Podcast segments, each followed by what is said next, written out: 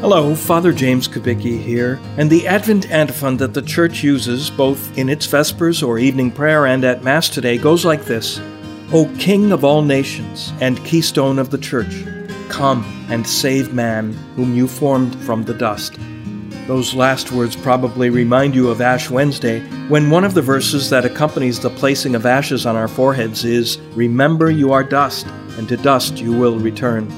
It's a sobering thought we are dust, creatures.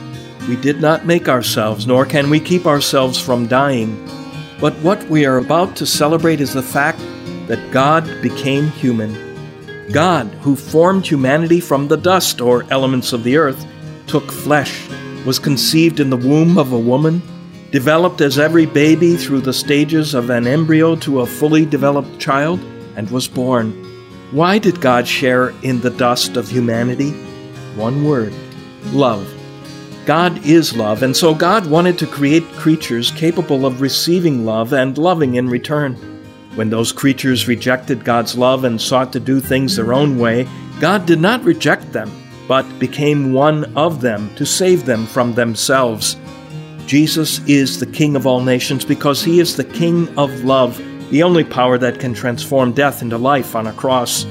Jesus is the keystone of the church. He is the stone that keeps the two sides of an arch together. That arch consists of the Jews on one side and all the non Jews or Gentiles on the other. Jesus is the keystone of this arch that brings all people together. And so we ask Him to come in our day and in a way that will finally convince us of His love so that we may accept it and share one day in the life of His heavenly kingdom.